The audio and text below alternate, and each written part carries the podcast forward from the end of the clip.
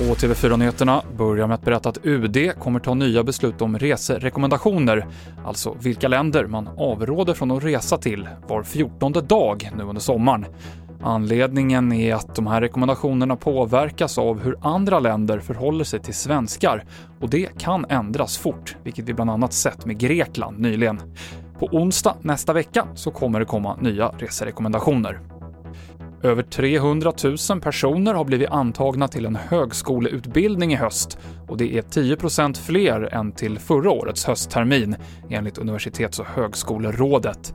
Och det är framförallt antagningen till distansutbildningar som ökar. Sista svarsdag om man blivit antagen är den 24 juli.